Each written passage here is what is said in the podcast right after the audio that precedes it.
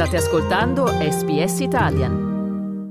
Facciamo un ramble, non so come si direbbe ramble in uh, italiano, purtroppo nella società anglosassone australiana non c'è ancora la conoscenza degli usi del carnevale come in Italia dove si chiudono tutte le strade, fanno delle processioni, quindi noi un po' dobbiamo fare un escamotage per fare la nostra processione lungo il marciapiede, quindi per evitare che la polizia o la comune ci impone delle, delle regole troppo strette, lo chiamiamo ramble invece di processione, perché se lo chiamassero processione dobbiamo fare un sacco di cose burocratiche. Di permit, di permessi, eccetera. E un po' stiamo facendo resistenze contro questa repressività, diciamo, della società australiana per creare gli spazi per festeggiare il carnevale come si fa in Italia.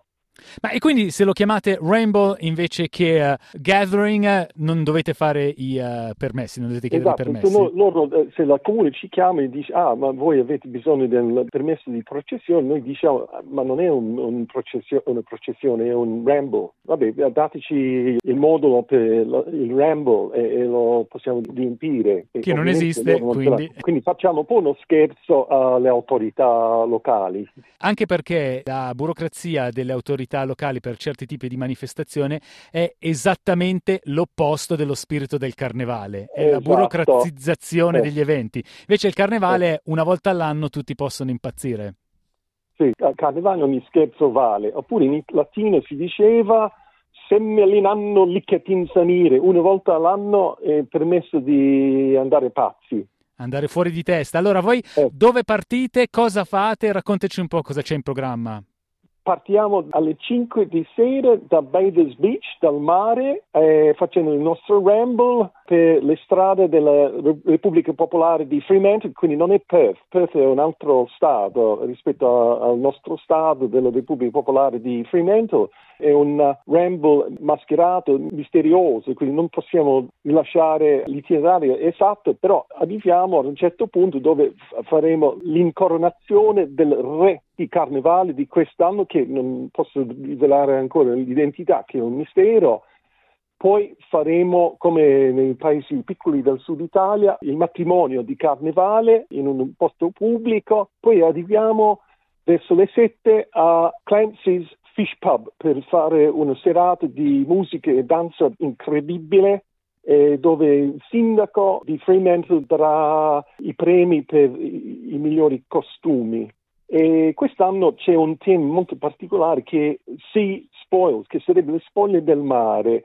Quindi ci sarà, non so, un tema un po' marino con le, con le sirene, pirati, tesori trovati dai, dai pirati, vabbè, anche l'immondizia che Giustamente. Sul, su, eh, eh, balene, delfini, roba di questo genere. Quindi abbiamo fatto dei bellissimi laboratori, due weekend dove la gente ha, ha cercato di utilizzare le cose rilasciate dal mare riciclate per creare dei costumi e maschere bellissimi.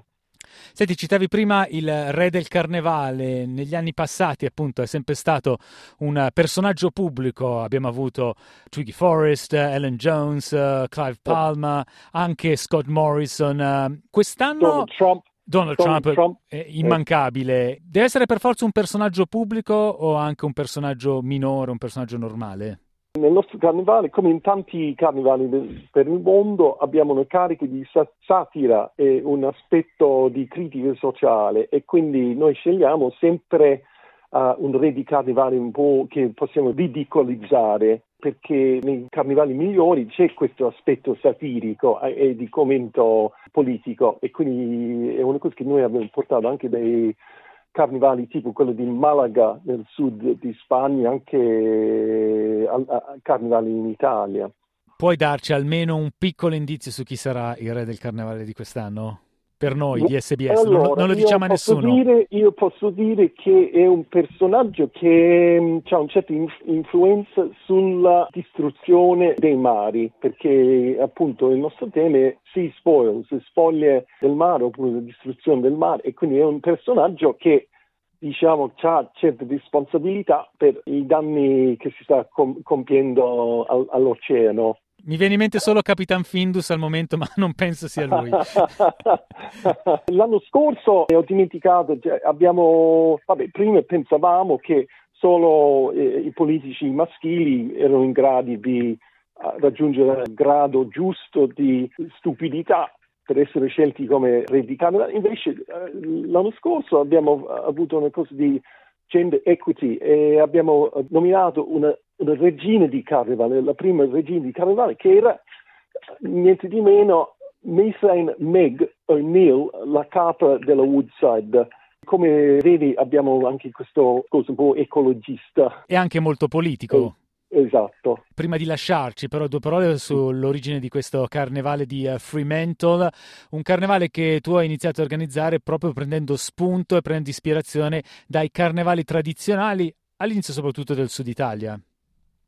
Io sono antropologo, quindi nel 2002-2003 io stavo facendo le ricerche dottorali in antropologia sulla revival delle tradizioni popolari del sud Italia e mi è capitato uh, molto fortunatamente di andare a vedere tre carnevali bellissimi del sud Italia che erano Montemarano nella uh, provincia di Avellino, poi Tufara, mi sembra in Molise e anche Castelnuovo di Farf, mi sembra che si chiamava.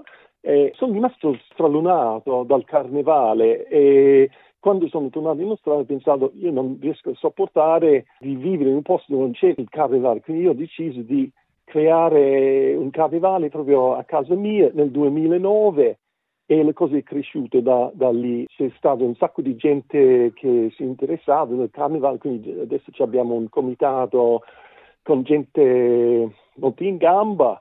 Poi Fremantle è sempre stato un posto dove ci sono artisti, musicisti, scrittori, eh, ballerini. C'è un aspetto un po' bohemien Fremantle, quindi è l'ambiente perfetto per nutrire questo nuovo carnevale che è uscito fuori e abbiamo cercato di, anche di integrare tradizioni di altri carnevali dell'Europa, tipo la Svizzera, la Spagna, Catalogna, la Germania. E adesso io e uh, il nostro presidente del comitato siamo stati addirittura in Ghana, nel West Africa, per una uh, conferenza internazionale sulle arti di carnevale e, uh, e di mascherata a dicembre. Abbiamo avuto la bellissima esperienza di conoscere un po' il carnevale dei Caraibi, il carnevale di Trinidad. E quest'anno stiamo cercando un po' di integrare anche degli elementi del carnevale di Trinidad per creare proprio un, un carnevale multiculturale che rispecchia le ricchezze delle tradizioni popolari che già ci sono qui in Australia e quindi uh, niente meno che il carnevale anche di Trinidad per il carnevale di Fremantle. Si sta allargando, mi piace moltissimo la tua frase non voglio vivere in un posto senza carnevale allora Steven Bennett un grande in bocca al lupo e un grande carnevale della Repubblica Popolare di Fremantle. Grazie per essere stato con noi. Grazie e buon carnevale a tutti Volete ascoltare altre storie come questa? Potete trovarle su Apple Podcasts, Google Podcasts, Spotify o ovunque scarichiate i vostri podcast.